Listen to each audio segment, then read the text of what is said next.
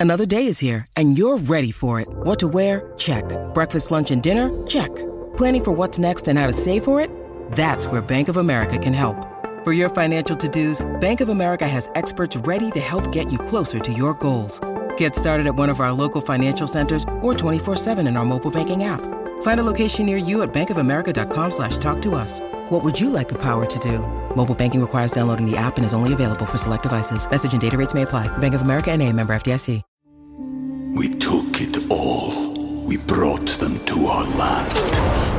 An endless night, ember hot and icy cold. The rage of the earth. We made this curse. Carved it in the blood on our backs. We did not see. We could not, but she did. And in the end, What will I become? Senwa Saga. Hellblade 2. Play it now with Game Pass.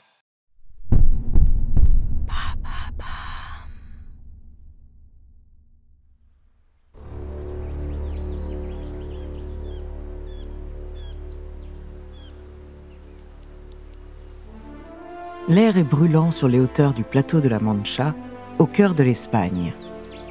L'herbe a jauni au soleil, la terre est craquelée de part en part.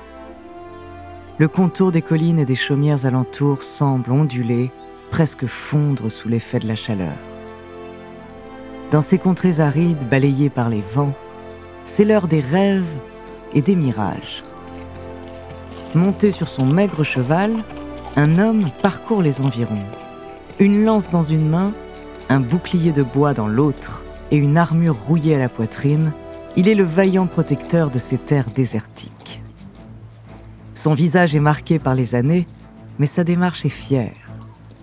Une barbe grise lui mange les joues, mais ses yeux pétillent d'une audace enfantine. Derrière lui, son écuyer, un paysan rondelet juché sur une bourrique, tente de suivre son rythme. Les deux hommes ont soif et transpirent à grosses gouttes.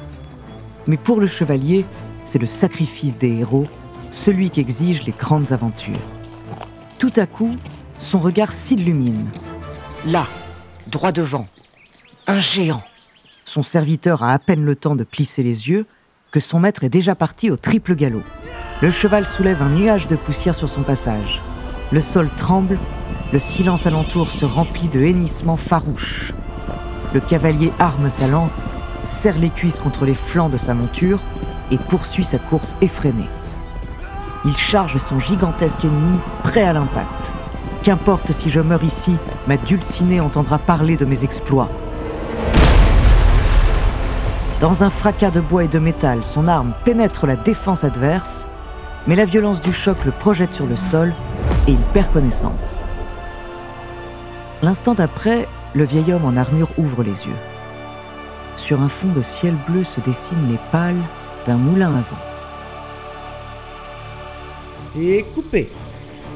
S'exclame soudain Terry Gilliam pendant que l'équipe du film prépare déjà la prochaine scène.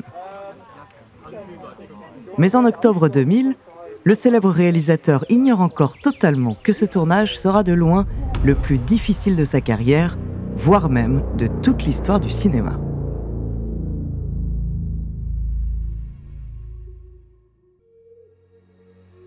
Bonjour, je suis Andrea, bienvenue dans True Story.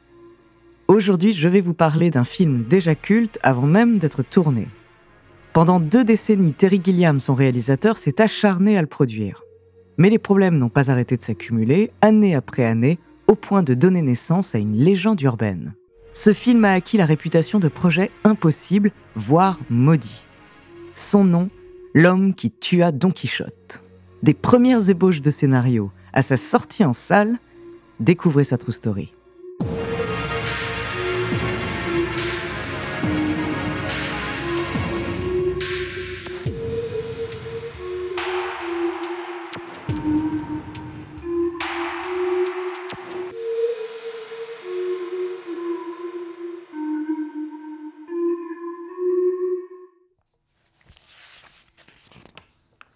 Dans les années 90, Terry Gilliam a l'idée d'adapter le roman de Cervantes au cinéma.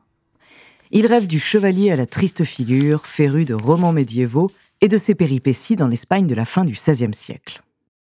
Le réalisateur s'est déjà fait connaître du grand public avec des films comme Monty Python Sacré Graal, L'armée des douze singes ou encore Las Vegas Parano. Il envisage alors une grosse production pour ce prochain long métrage et estime son budget à 60 millions de dollars. Mais malgré la renommée de Terry Gilliam et encore plus celle de Don Quichotte, les producteurs américains ne sont pas emballés. Un roman espagnol du XVIIe siècle, un vieillard qui se prend pour un chevalier, de faux rêves de grandeur et d'héroïsme, voilà qui promet un flop monumental aux États-Unis. Terry Gilliam doit donc moderniser son histoire et chercher des financements ailleurs. Rapidement, il imagine un nouvel élément scénaristique. Et si un personnage de notre époque moderne se retrouvait plongé dans l'univers médiéval renaissant de Cervantes? Comme le film Les Visiteurs, mais dans l'autre sens. L'idée est intéressante et promet de nombreux rebondissements dramatiques et comiques.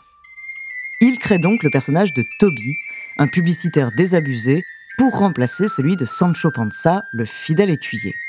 L'homme qui tua Don Quichotte, c'est ainsi qu'il décide de nommer son futur film.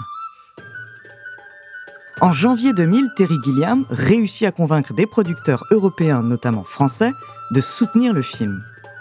Il obtient donc 30 millions de dollars de budget, moitié moins que ce qu'il espérait initialement, mais c'est largement suffisant. À l'affiche, Johnny Depp dans le rôle de Toby, Jean Rochefort dans celui de Don Quichotte et Vanessa Paradis pour incarner sa Dulcinée.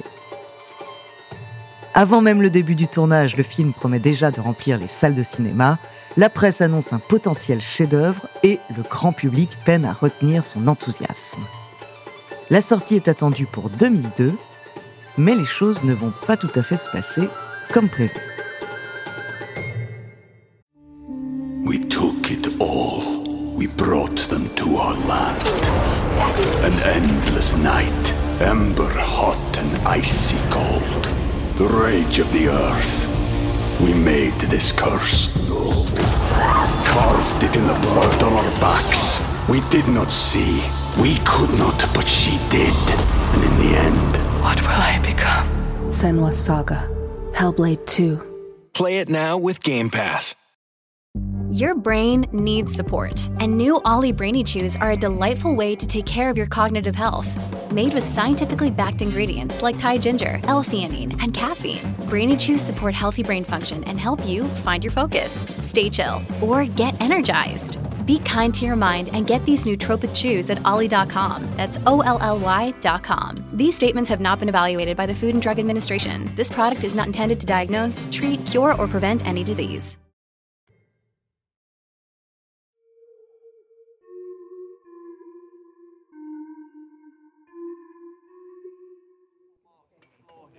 Le tournage commence en octobre 2000 près d'une base militaire au nord de Madrid. Dès le premier jour, les vols constants des avions de l'armée dans la zone rend la prise de son quasiment impossible. Et le lendemain, des pluies diluviennes s'abattent sur la région, pourtant réputée aride, endommagent une bonne partie du matériel et verdissent le désert. Le décor ne correspond désormais absolument plus au scénario, c'est une catastrophe à laquelle vient s'ajouter un dernier coup de marteau. Jean Rochefort, l'acteur principal du film, souffre d'un violent mal de dos qui l'empêche de se tenir droit. Pour un rôle de chevalier âgé, certes, mais censé se dresser fièrement sur sa monture tout au long du film, ce n'est pas idéal. La production prend du retard à tous les niveaux, le tournage est un échec absolu, Terry Gilliam finit par jeter l'éponge.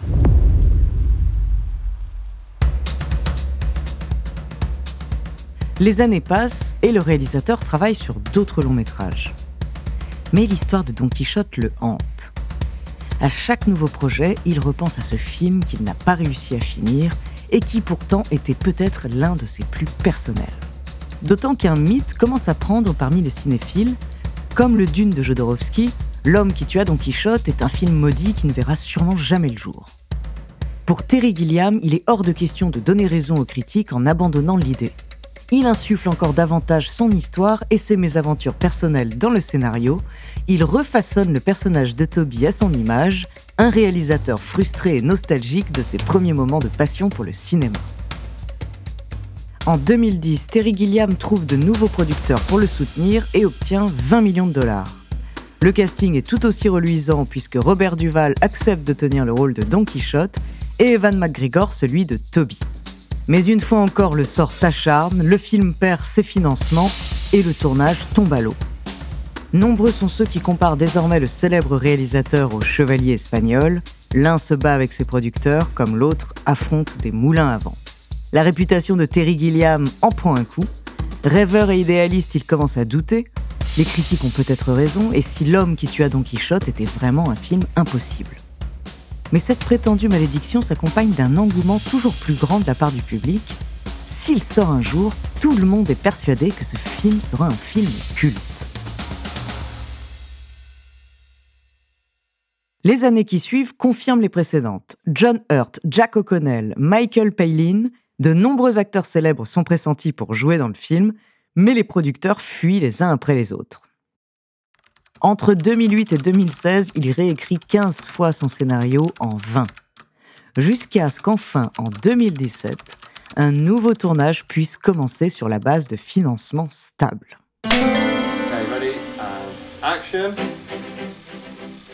Cette fois, Adam Driver incarnera Toby et Jonathan Price Don Quichotte. Le film est une grande mise en abîme du travail du réalisateur, de la différence parfois cruelle entre la réalité et la fiction, et un vibrant éloge du rêve et de la folie. Pendant tout le tournage, Gilliam est dans un état de santé très fragile. Il porte un cathéter et doit même subir une opération de la prostate. Mais il a réussi, enfin. L'homme qui tua Don Quichotte va pouvoir sortir au cinéma. À moins qu'un certain Paolo Branco, ex-producteur du film avec qui il s'était violemment disputé, n'en décide autrement. Selon lui, il a toujours les droits du scénario et attaque Gilliam en justice. Pour le réalisateur, c'est une ultime épreuve que les dieux du 7e art dressent en travers de sa route, mais cette fois, il ne doute plus et il se lance dans une bataille juridique acharnée dont il ressort victorieux.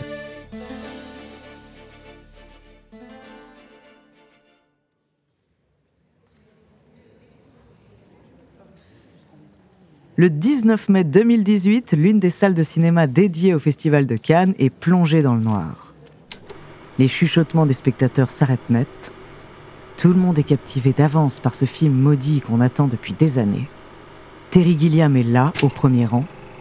Un grand sourire se dessine sur son visage en entendant les premiers mots du film, les seuls qui n'ont pas changé dans son scénario après tant d'années de réécriture et que Miguel de Cervantes lui-même avait déjà rédigé en 1605. I am the man for whom all dangers are expressly reserved. I am Don Quixote de la Mancha. Esto se ha roto. Speak in English. And cut right there. Good work. Deux heures plus tard, alors que le générique défile sur le grand écran noir et que les lumières se rallument, un tonnerre d'applaudissements saisit le réalisateur en plein cœur. Il se retourne et contemple l'assistance. Un homme au visage sévère a une larme à l'œil. Une femme hoche la tête mécaniquement avec un air d'approbation. Et un enfant a la bouche ouverte et le regard émerveillé.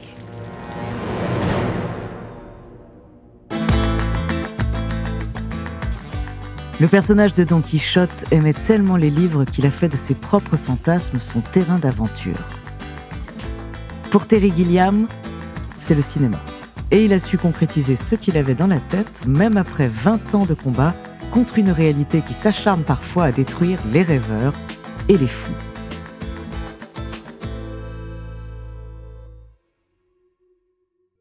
Merci d'avoir écouté cet épisode de True Story. Dans le prochain épisode, je vous parlerai d'une sublime actrice de la première moitié du XXe siècle, qui s'avère aussi être l'inventrice d'une technologie dont on se sert tous les jours. En attendant, si cet épisode vous a plu, n'hésitez pas à laisser des commentaires et des étoiles sur vos applis de podcast préférés.